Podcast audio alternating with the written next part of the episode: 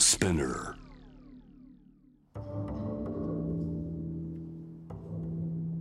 藤原信也新東京漂流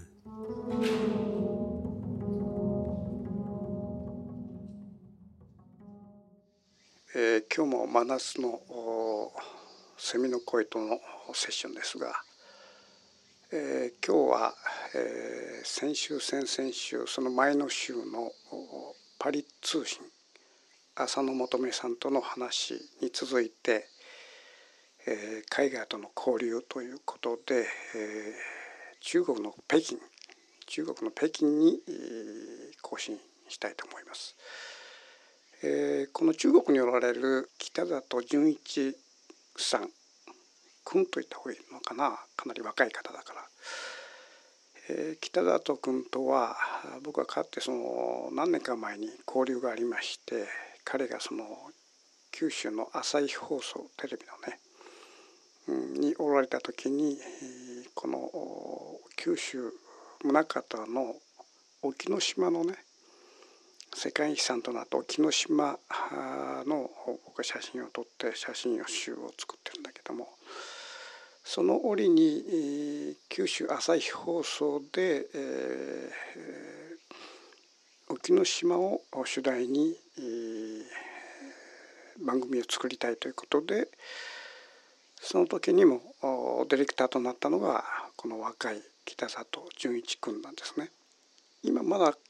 20代の後半かな。で彼はあの、まあ、北里という名前が想像されるようにその北里柴三郎そういうその感染学者として有名な北里柴三郎さんの末裔らしいんですね。でなかなかの好青年で、まあ、番組作りもエネルギッシュにねあのやってくれて大変いい番組ができたわけですね。でその後北京の支局に、特派員として抜擢されて約3年ほど前かなあの北京に、赴いたと。そういう形で、えーしばらくまあ沖ノ島の番組やって以降ずっとこうまあ交流が途絶えてたんだけども今回、まあ、北京および中国のね、情報を知りたいと。そういうことでその北里君にえー出ていただくことになりました。お久しぶりです。ご無沙汰してます。よろしくお願いします。北里君が北京に赴いてこれで2年目になるんですかね。そうですね、もうすぐ今年の10月で丸2年になります、ね。ああ、はい、10月だね。はい。今、北里君は何歳ですか？今30、ちょうど30歳ですね。まあ、結局28あーぐらいの時にまあ赴いたわけだけど、はい。でこれ結構若いんじゃないですか、この。そうですね、今あの中国にいるテレビ局の特派員というか記者の中で一番若いぐらいの世代になるかなと、はい、思います。大体やっぱり30、40代が中心ですか？そうそうですね、ちょっとこう、まあ、デスクみたいな、そういうあのうん部下を束ねるような経験をされた方が来られてるパターン多いなという感じですね。それで今、その支局には何人おられるんですか？えっと日本人が4、私も入れて4、あと中国人のスタッフが10名前後あといった感じ結構いるですね。あはい。に約2年前にその北京に赴いたわけだけども、はい、北里君はその結構外国にはこれまで行ってる？あのまあ人並みですね。人あのもうふ藤原さんとか他その他いろいろこう海外いっぱい行かれたっていう方と比べるともう全然普通に旅行に行ってちょっと観光したヨーロッパ行った少しアジアの国回ったぐらいでも全然その本格的に外国に住んだっていうのは今回がパ初めてだったんですよね。うん、でまたましてやこうやって仕事でと。てで、また記者でと。いうことで、ちょっとすごくやっぱり最初こう、北京の空港に着いたときは、うん。あのー緊張したというか、まあ、あと空気もちょっとこう汚い、田舎でちょっとこう空港がなんかすごいなんかもやもやとしたな、いや、なんか、うーん、大丈夫かなっていうこう気持ちでなんかこう空港に降りたのをなんか覚えてますね。それは何月頃だったの？えっ、と、これはですね、10月でしたね。10月。10月、着いたのはうん夜だ夜だった気がしますね。でやっぱりあの夜でもそのスモークっていうか、そういうものがかなりこう、濃くなってたということ。そうですね。日によってはそうですね。うん、その日はそうでした。それやっぱり匂いもある？このあ私匂い、匂いはないんですけど、こちらに住んでて思ったのが、あのまあ、空気がいいとか悪いとかっていうのは、もう皆さん、あの携帯のアプリでですね、空気、汚染度はこんぐらいみたいなのがあるんですけど、まあ、ちょっと一定の値を超えると、私は頭が痛くなるなっていうのが最近分かりました。うん、じゃあ、頭痛がするぐらいのその汚染度っていうのは、まあ、結構なもんで、僕あんまりそういう経験ないんだよね。うんいやこれも私もこの視覚的にこう見て、わ、曇った、もう汚染されてるっていうのを見てしまって頭が痛くなるのか、本当にあのその成分が影響して頭が痛いのか私は分かんないですけど、結構そのすその汚染数値と自分の頭痛にこう相関関係があるなというのは、あの2年過ごして感じてますね。その他の北京支局の方々って、まあ、日本人の方と、それから中国の方、その方たちの感受性値はどうなのかな、そのスモークでああ、多分ですね、私はかなり敏感な方で、他の人たちはもうあの構わず窓を開けたり、ある程度来なくて窓を開けたりですね、してて、よほどじゃなければ、もうよほど黄砂とかでも前が見えないぐらいじゃなければ、あんまりこう気にしてないような感じ。まあ、あのずぶといっていうか耐、耐久性があるわけだね、昔からそうですね。もう、はい、ななんか慣れてるみたいな、うん。今はそちら何時ぐらいですか？今ですね、実際1時間なので、今9時ですね、朝の9時ですね。今のこの、空気蒸気ってどうですか、うん、今日もですね、朝曇っていて、これの曇りがそのただの曇りなのか、空気が汚いことによる曇りなのか、ちょっと最初分かんなかったんですけど、そのまたアプリで調べたら、これはあの普通の曇りだみたいな表示になっていたので、はい、ちょっとさっき外に出てみたら、まあ確かに爽やかな、なんか、涼しい感じで、気持ちよくちょっと今、外に出た、戻ってきたところでした。じゃあ、スマホのアプリで PM2.5 とかそういうのが調べれるということあそうです、そうです。うんそういうアプリは日本はあんまり一般的に使わないね、PM。ああんま気にしなくていいですもんね。いや、日本であの PM がなんとかって、例えば九州とかで、ちょっと大陸から汚染物質が来て PM の値が上がってますとかっていうニュースを前もなんかよく見てましたけども、こっちに来るともうそんなの関係ないじゃんみたいな、関係ないぐらいの値じゃないかみたいな、こういう気持ちになりますね、こっち住んでで、この北京について、まあ、最初にファーストコンタクトっていうか、なんかこの、うん、入って、えー、生活し始めた時のなんかこう、最初のこの、出来事だとか印象だとか、そういうのはどういうことなんかありました、ああ、一個思ったのはですね、そうですね、あのまあ、まず交通の話なんですけど、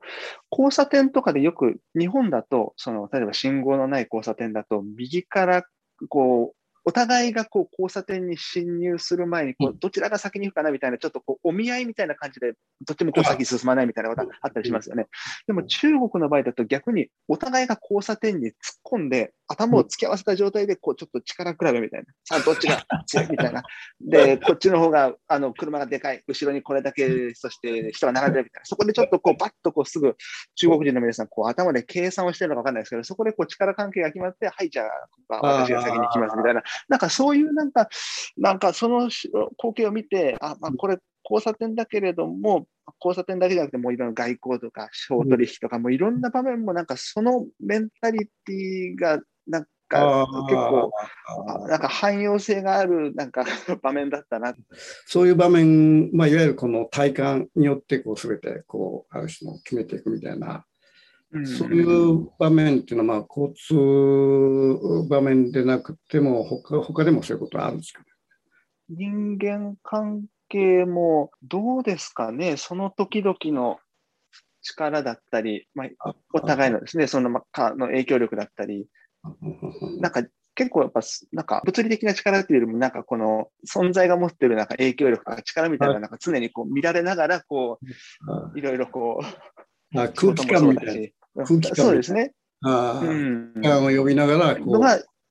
うん、仕事もねうん、買い物もね、何でもかんでも、ちょっとそういうのは若干感じます。けど、まあ、とはいえ、なんか、だからといって、その中国の人に対して嫌っていう感じではなくて、なんかこう、なんか、あ、そういう、なんか、なんかそのなんか流れに、それはまあやっぱりあの人間のまあフィジカルのが主体になっているということだから、あのうん。まあ、僕らは一般的に考えると、まあ、こういうその社会主義国家だとね、まあ、イトドクタイ的なものがあって、それに全てこの準じていくという非常に規則に縛られたようなあのふうに思うんだけど、逆にその、むしろ日本人の方がむしろなんかすごくそういう規則を守ってっていうことで、えーまあ、僕もなんとなくね、その僕はその70年代、えーまあ、言ったのもそのもう相当昔だけどね、やっぱりそういうこう、うんあの人間、ある意味で人間中心っていうか、うん体感体感を重んじてなんか動くみたいなところっていうのは、やっぱり独特のね、中国人の、それはまあ、あの図太さであり強さだと思うんだけど、うんそういう意味じゃ、このお社会主義国家でありながら、こう人々が自分の体感で動くっていうこのあり方、ちょっとあ意外だなと思ったんだけどね。うん。うん。あの規則をもうあのガリガリ、ま、守りを社会よりも、うん。むしろなんか気持ちがいいんじゃないかと思うんだけど、どうだろまあ確かにその、あの、多分本当は中,、まあ、中国の皆さんっていうのは一括りにするのが結構乱暴なんですけど、ただ結構元は多分すごく自由な皆さんなんだろうなという印象はすごく受けるんですよね。ただ今その、この、ただ社会体制としてはすごく上からこうガチッとやる。そしてまあ監視もされているという囲いはあるけれども、その本質はすごく自由で、だからそこがなんかある意味うまく、うまくバランスが取れてて、あ。る意味ではちょっとそこで、こう、そごもうん起きることもある。でも、なんなんかそれに、こう、ね、なんか、なんかこう、特に今このコロナ禍で、なんかそれが、今は、今はうまくはまってる面が多く見えてしまうことが、特にこのコロナによって、うんまあ、きプロパガンダ的なのもありますけれども、こう、より強調されて我々の目に映る気がしますね。まあ、この体感で動くっていう感覚はね、まあ、おそらく中国もそうだし、大体アジアみんなそうでしょ。日本だけあ割と特殊っていうかな、うんうんうんすごく生真面目に全て守るみたいなとこがあるっていうかな。これある意味あるじゃん。今聞いて、やっぱ中国もまあやっぱアジアなんだなと思って、最初にそういうファーストコンタクトがあって、うん。それからまあ2年の間に、その、うん。取材を、まあ当然まあ、は取材に行っていろんなことを、まあ、取材するわけだけども、うん。そのまあ取材の中でなんか印象深いことっていうのがありましたね。ねなかなかその今本当に敏感な心境だ、チレットだっていうところはまず我々、まずはほぼ入れないし、まあなでその後の話もいろいろとうん。ややこしくなるからですね、もしそこでいろいろやるとまたね、支局あ全体にもこう影響も出るけど、まあそういうのを除くとですね、まあただそうであってもいろいろこう、ちょっと敏感な、まあ例えば、あの、北朝鮮とのこう国境沿いとか、そういうところに行くとですね、うん。もう我々がホテルを取ってチェックインすると、もうその自分たちのホテルの部屋の反対側は、あの、もう当局の方がもう部屋を押さえていて、そこでもうお待ちかねみたいな形なんですよね。もう、でもそうなると、もう完全にもうね、もうツアー、ツアーみたいな感じになっちゃうからですね、いかにそうしないかみたいな。すり抜けるという、これまあ当然ね観光客であればそういうことはないけども、やっぱり特派員の方はい。に対してはものすごくそうです。が厳しいと。あそうですね。で、まあ、だからそうならないように、もう、じゃあ、早朝に入って、もうチェックイン、もうホテルもちょっともう、朝4時とかにチェックアウトして、もう先に、ーあははははあ。のね、来る前にもう出ちゃうみたいな。うん。とかですね、結構なので、そういう工夫が、まあ、なかなか日本だとそういうことはないですけど、ですね。あとはもうなかなかやっぱり最近この外国メディアに対するあのその中国の当局だけじゃなくて市民の皆さんからのちょっとこう反発じゃないけど悪い印象というかあ外国メディアはまた中国のね、こう悪口をあ探しに来てるみたいな。っていうので、なかなかこう市民の方の口も結構北京とかでも、もう外国メディアって我々分かってしまうと、なかなか答えてもらえないということはですね、かなり増えてきてるなと。それはそのお赴任して、えーうん最初の頃からこの2年間でそういう風景があ変わってきた。そうですね。まあ、あの、中国を取り巻く、その、ね、日本、欧米からの視線もかなりこう厳しくなって、関係悪化する中で、やっぱり中国国内では、外国メディアが、まあ、特にイギリス、アメリカとかですね、のメディアが、あの、中国にこう、泥を塗るような報道をしていると。いうなので、すごい結構この、まあ、もうそれ一括りでも欧米メディアみたいな形になるからですね。あっていうので、まあ、あの、中国側のメディアは結構反発したりする。で、それはやっぱりね、普通、中国の皆さん、見聞きを、そういう報道を見聞きしてるので、という中でやっぱり外国メディアっていうのは、もともと印象が良くなかったのが、さらにこう、もうその質問に答えるだけでもやっぱりこう、ね、その答えた人が、なんでお前はその外国メディアの取材に答えてるんだというような、言われるような空気感になってるんだと。うん。それは赴任した直後から今に、えーどんどんエスカレート、どんどんそうですね。うん、もともともそういう空気感は当然あったんですけど、やっぱりこの1年ぐらいで、うん。まあコロナ、香港問題とかそういうのを経て、ちょっとまた一段上がってるなっていうのは感じますね。まあ、そのことはちょっと後から聞こうかなと思って、やっぱりその、世界が今、中国を見る目がすごく厳しくなって、こう非難になってるっていうのは、まあ、あの中国でもそうそういう報道があるわけだ。そうですね。中中国から、そうですね、周りからの目が厳しい。ただ、まあ、それだけ中国が強くなってるんだ。アメリカにもちゃんと立ち向かえるようになってるんだっうんていう、なんかこう、自分たちの成長あとともにこういう状況が起こってるとか、でかつそれがわ悪い、悪なんか悪いことやってるんじゃなくて、正しい成長してる中で、こう、既存の、こう、なんですかねあ、既存の覇権国家が、こう、邪魔をしているんだ、みたいな、そういう構図に伝えてますよね、中国メディアとかね。に出過ぎて叩かれつつあるという。うん、そうですね。うん、そんな感じですね。あのーまあ、中国に対するその世界の目っていうのが一番、まあ、最初に起きたのは結局コロナっていうものが武漢から発生したんじゃないかというその被害意識っていうかな、世界の。うん、まあ、それが根底にあって、うん。えーその後に、まあ、あのコロナ問題えーに乗じて、えー中あの香港をこう制圧するとか、うん、がうん、ね、あのウイグル問題、それに関連してまたウイグル問題があの後出てきたりとか、そういうことが、まあ、あったわけですよね。でこれはあの香港問題とかウイグル問題っていうのは中国の一般の人たちっていうのは、うん。なんかどういう意識を持って見てるのかうん。まず、香港については、もう、もう、あの、普通のペ中国の方は、中国の一部なのに、なんかこう、反発してるのはまず何なんだみたいな。香港の人たちがですね。うんうんだからまず、その、中国政府がやってることに対して、もうその、当然だというか、なんかそっちに賛成してる人が、まあ、それはプロパガンダを受けてる、見てるからとか、それよりももうちょっと、なんていうんですかね、根本的な部分で、当然中国の一部なんだから、一緒になりましょうよっていうのが、なんかこう前提にある上での、今のこの中国政府のやり方にこう賛同してる。という印象を受けますね。それはもう、あの、なんて言いますかね、その一部のなんか、全然もう中国メディアしか見てない人とかだけじゃなくて、まあ、メディア関係で働いてる中国の人もそうだし、まあ、結構人権問題とかそういうのにこう意識が高いな人も、うん。まあ、そう香港はもう当然中国のね、ちゃんとその枠の中でやりましょうよっていうようななんか意識を持っている人が多いですね。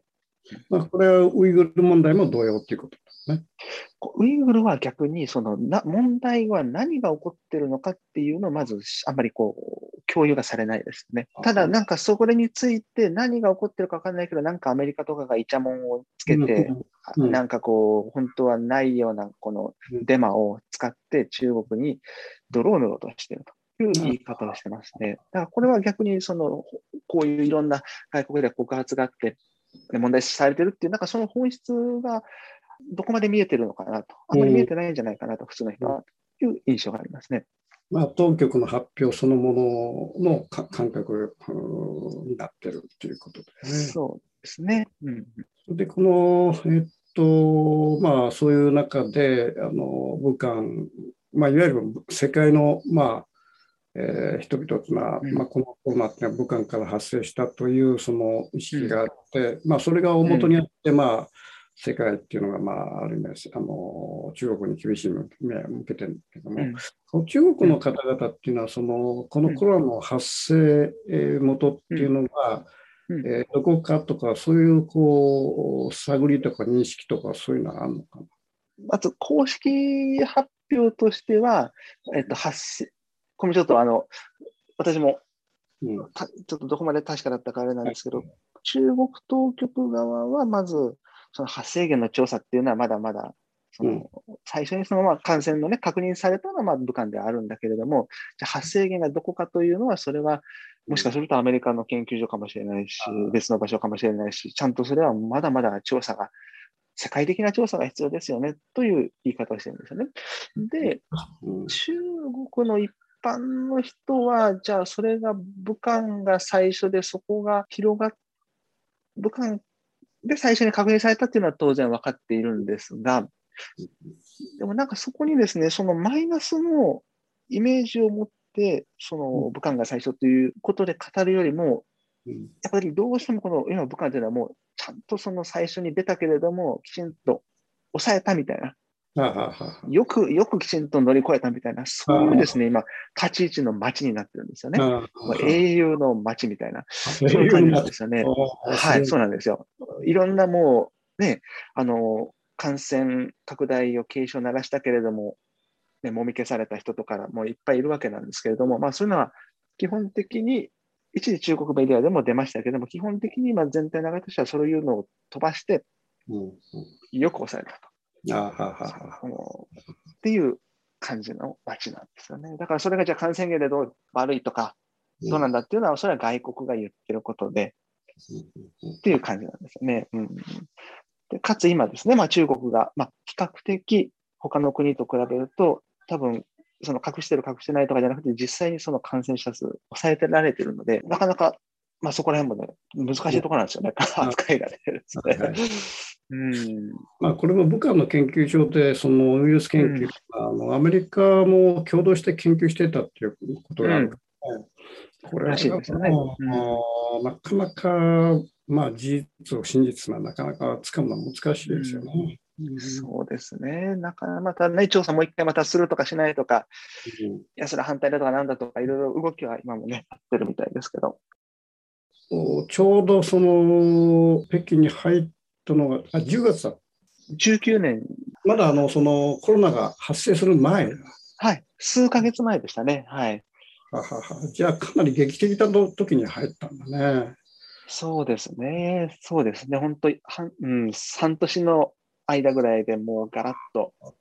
世界が変わりましたね。まあ、それをラッキーというべきか不幸というか分かんないけどさ、結局まあ取材者としては、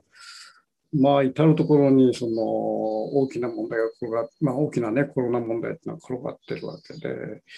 うん、どうなのそのそのいわゆる特派員としてはそれは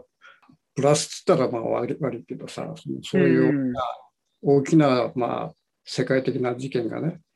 中から発生した時に、うん、えー、まさに赴任したということに対して、うん、北里君の感じ感じっていうのはどうなのかな？多分ですね、その、普通の時期であれば、その中国政府の本気というか、うん、中国が本気を出したときに何ができるのか、うん、そしてそれが、ある意味その、いわゆる日本とか、そういう民主主義国家の力を上回るパワーを出す現場になかなか遭遇しないと思うんですけど、今回コロナは、あの本当にその、そのなんていうんですかね、この体制が強みを発揮する瞬間をこうやっぱり肌で体験できたっていうのは、なんかすごく、なんか、なんていうかね、自分も、なんか、想像してなかったというか、絶対にやっぱり我々、こう、いわゆる西側的な民主主義の方がどんな場面でもうまくいくし、なんかちょっとそういうのはどっかでこう、ね、皆さんも持ってたと思うんですけど、うんですよね。そう、なんかこう、ちょっとそういうふうなね、普通外交とかでも教育を受けると思うんですけど、なんかそれがこう、崩される現場に出会えて、それを外から、なんかこう、日本の今のこの、ね、様子とかアメリカとかを批判的にこう、なんか見れたっていうのが、なんか、なんか貴重な体験だったかなというふうに思いますね。うん。例えばそのその中国の対応の優れた点が、まあ、見えたうん。場面ってどういうことなのかな？うん。い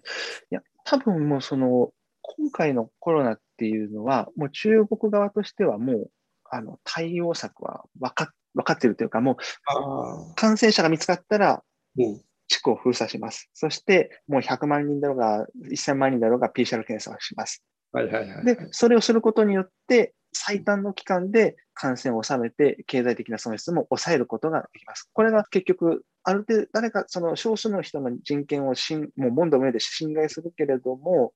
結果として全体的にはプラスになって、で、それが、要するに、政権、まあ、党としても、その自分たちの体制のあの維持にもつながるし、市民としても、まあ、全体としてはそれでハッピーになる人が大部分になるんですね。というのが、それのやり方は基本他の国でも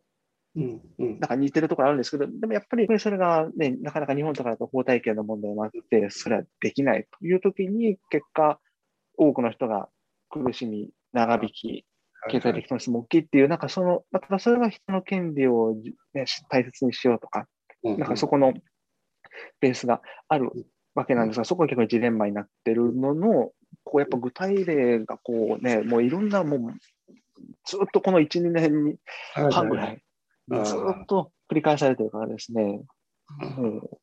どうそれを解釈していいのかっていうのが、うん我々も支局の中でもよく話すんですけど、確かにこのコロナってものすごい今までなかったこともね、大きなことが起きて、それをどう対処するかのは国によってまあいろいろあるんだけど、このまあ中国の場合はある町で、本当数名のその感染者が出ただけで、その町ガーッと囲って、全部 PCR 検査して、洗い出してうん、隔離はい。それが隔離期間を終えて、また解放するっていう、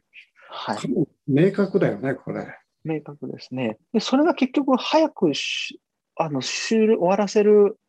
手段の一つになることは確かなんですよね。人権侵害といえば、まあ、それもロックダウンもね、ある意味で人権侵害してるわけで、そうです。おっしゃる通りです。だから同じ人権侵害でありながら、一つは極めて、まあ、あの闘争されたこうやり方でうまくいってると。逆にそのロックダウンで毎日再開あの外出してたら、まあ、罰金まで取るようなことをやってながら、いまだにこのずーっとずるずるずるずるなんか感染者るという、こう、うん。なまなまった感じがね、うん。一つは日本の場合のこの、まあ、法的にロックダウンできないから、とにかくまあ、すべて中途半端にこう、うん。という、まあ、ある意味で、に日本とその中国ってのは、まあ、ある意味で世界の対極っていうかな、うん。こんな感じで僕はするんだけどね。ねあいやでも今ちょっとお話をしながら、ニュージーランドとか、これやっぱ民主主義的な国家でありながら、あのうまくこう、なんかまあう、ん。その法体系の違いもありますけど、抑えあのまあロックダウンができたり、うん。抑え込んだり、こう政権側の言葉がこう市民にこうきちんと響いて、対策をみんなでやれるっていう、うん。こういうなんか民主主義の国と今の日本の違いっていうのも、これなんか、なんかあるけどよくとか何なんだろうな。そういう意味では日本人っていうのはそういうその愛国心で国をまこう守る、自分を守ること、国を守るという、そういう意識につながらなくて、その感覚っていうのはやっぱどっか日本人とは違う愛国心みたいなのがあるわけよ。うん。愛国心があるべきこあのあることはいいことかどうかとは別として、あのまたコロナを抑え込んだのは根本的にね、この国の主張に対する信頼感と、それから国を守ろうという、それから国が一番、この国が今、あのコロナ問題の中で世界で一番になってんだという、まあ、ある意味でこの高揚感っていうかな、それがね、うんあるっていうこと、まあ、いろいろ反応を感じたのね。なるほど。それからもう一つは、やっぱニュージーランドにしても、人口の数の問題もあると思うんだけども、うん、そうですね、確かに。うん。あのやっぱり1億を超えるとね、なかなかこう統率できないんじゃないかと僕は思う。うん、あ2、3 3000万、あせいぜいそれくらいであれば、ね、そうです一つのなんか塊としてその一つの意識になっていく部分があるんだけど、僕の感覚としては、まあ、億を超えるとなかなかこれは一つのこうあの意識に向かっていかない、どっかをバラバラになってしまうのがあって、ニュージーランドも人口少ないじゃないですか。少ないですね、その何千万かですね、そ万、れそれで、まあうん、あの女性の首相のね、あのはい。砕けたあのうん。ものにみんなこう、あっとついていくみたいなね。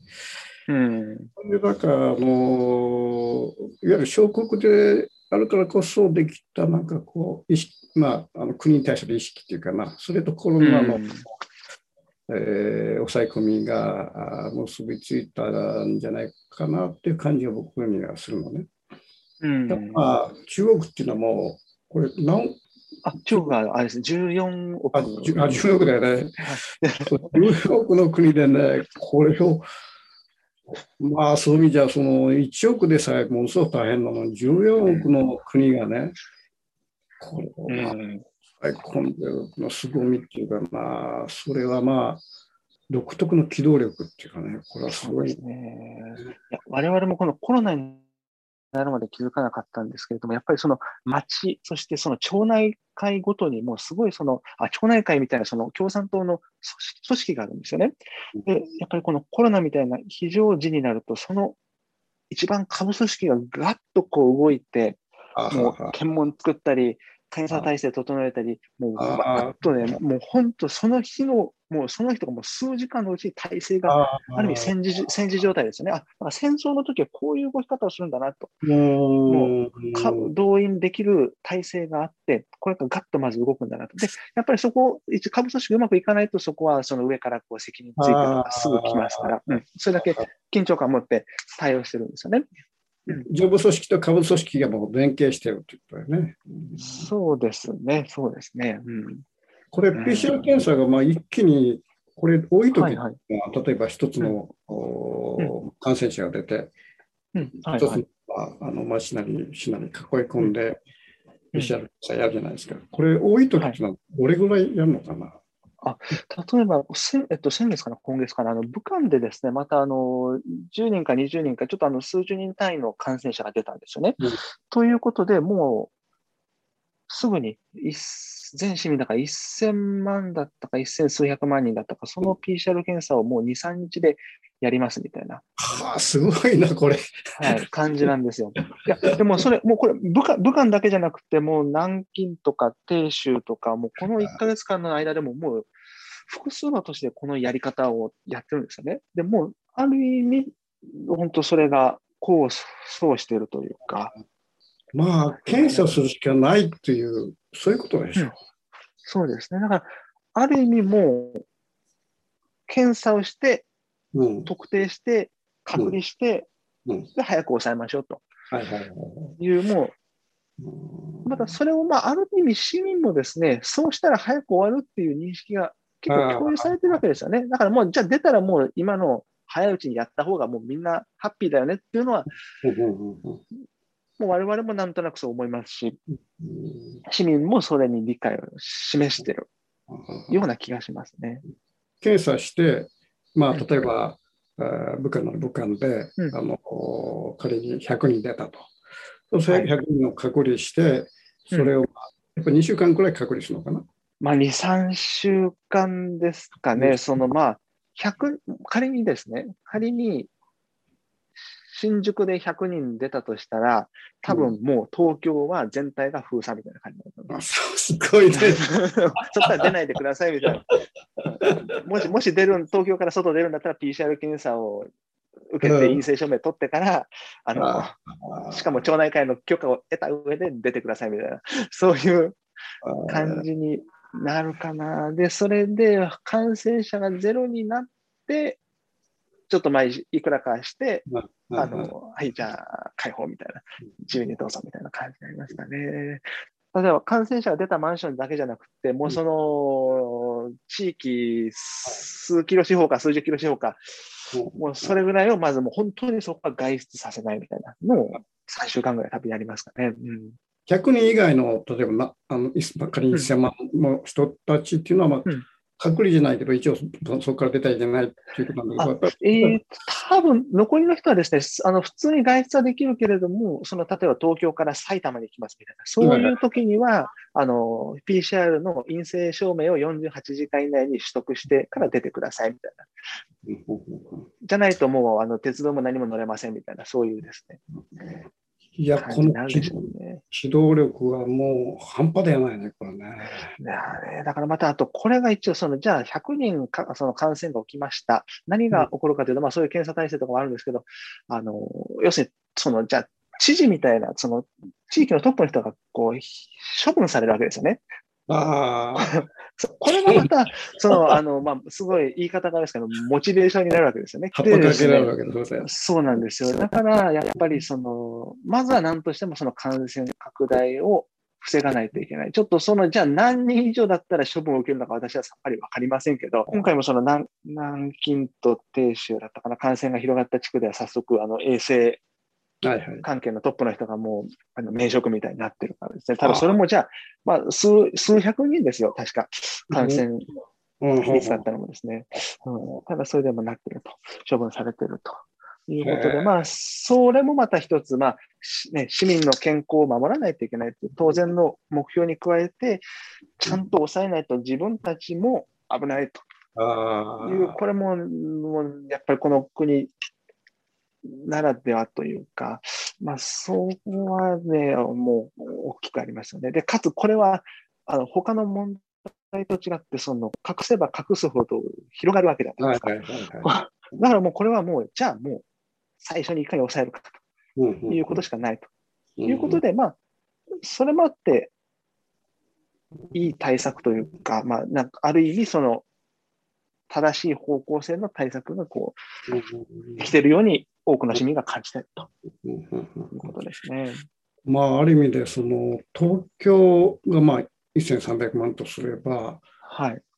1000東京の都民すべて PCR 検査っていうことになっちゃうけど、すごいよねそうですあそう。そういうことなんですよ。そういうことなんですよ。うん、ちょうどそれぐらいの規模感と思っていただいたらいいと思います。それを、なんか1、2週間で1回じゃないですよ。2、3回回すんですよ、その PCR 検査。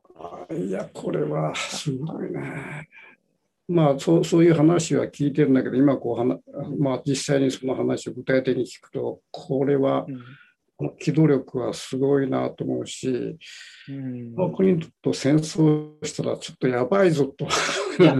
そう、もう本当おっしゃる通りで、私もだからその最初に申し上げたように、やっぱりこの、この国のそのなんかほ本気になった時の、はなんていうんですかね、動員力とか、その物量とか、もう人のその資源を上の意向によって集中できるわけですよね。そのこの豊富な資源を。で、それがやっぱりその、その本当おっしゃる機動力とか、うんやっぱりその、これはちょっと、ウイルス相手でこれ、じゃあこう、本当戦争とかはどうな、どういう動きになるのかなって。いや、これはね、うん、まあ、あの戦時だと僕は思ってるわけよ。うんうんそのまあコロナっていう敵に対する戦時だけど、うん。うんこの戦争をどういうふうに履行したかという。うん。これは世界各国で今僕は、まあ、世界、まあ、世界第一次大戦、第二次大戦は、単純にその、お数カ国なる、まあ、多くて、まあ、7、8カ国での中での戦争だったけども、うん。これは世界すべての国が今戦争していると僕は感覚なのね。うん。それで戦争の相手はもうコロナだと。たまたま戦争の相手が国家じゃなくて人間ではなくてコロナだったたまたまそういうことであって、うんうん。まあ、世界各国が今コロナと戦争してるわけでしょ。はい。でその戦争に勝ったか負けたかっていう色分けがね今どんどん出てきてて、まあ、そういう意味じゃあの世界見渡して中国はこの戦争に、えー非常に機機動力をまあ発揮して、うん。まあ、半ば勝ってるわけでしょ。そうですね。うん、だからこれが相手が人間にかかった場合はね、もう僕はあんまりも変わらないと思うんですよ。機動力をどういうふうに発揮するかっていうのはね。まあ、あの、まあ戦争なんてあっちゃ困るけども、うん、この東シナ海の方で、まあいろんな緊張があるじゃないですか。うん、でまあ、特にある時はもうこの、まあ、アメリカなりイギリスがこう空母艦を送ってこうん、う睨み利かしたりとかね、まあ、あの辺りでもすごく緊張があるし、まあ、また台湾とかあって、まあ、ある意味でこれ今から中国を中心として何らか何らかのそのドンパチがあるかどうかっても分からないんだけども、中国の戦力というものをここでコロナを叩き台にねあうんの戦力、戦力っていうものを、まあ、機動力っていうかな。うん、それを世界にありありと見せたという感じで僕はするんだよね。確かにそうですね。この非兵器というか、軍事、純粋な軍事力ではない、なんか国の力というと言い方違うかもしれないですけど、なんかこう、機動力という言い方になりますかね、やっぱりこれが。戦争っていうのはまあ武器、ウェポンだけじゃなくて、結局人間が戦争するわけですからね。だからその人間のその統率力と機動力というのがまず一番根幹にあるわけで、うん、それがない限り、これ戦争しても、まず、まあ、戦前のね、日本人だとか、あの時うん、代のその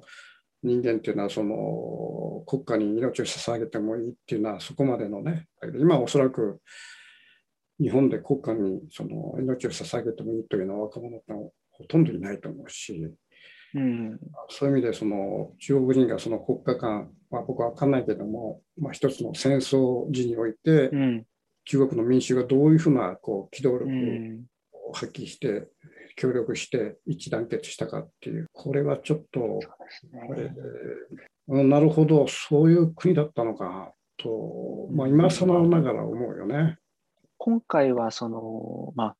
このコロナというの戦いにおいて、やっぱりこう、英雄っていうのをやっぱりこう、いっぱいこう作っていったんですよね。まあ、有名なお医者さんだったり、やっぱりその、いつもの普通のその戦争であれば、それが兵士だったり、将軍であったりとかになると思うんですけど、この戦いにおいて、やっぱりその看護師さんであったり、お医者さんであったり、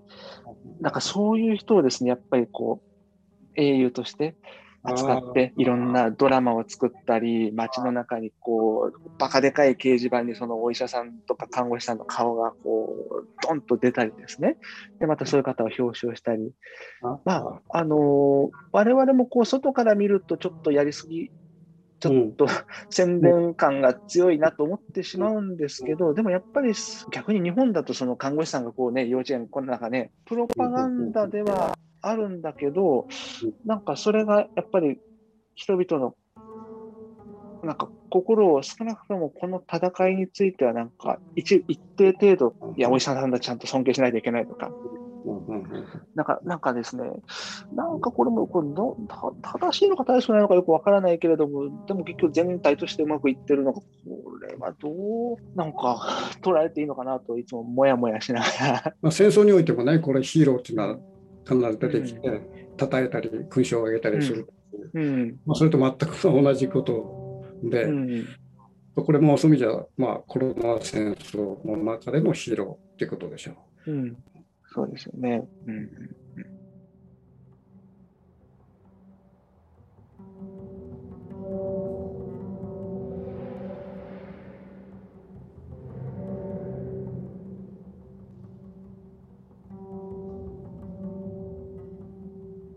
藤原信也新東京漂流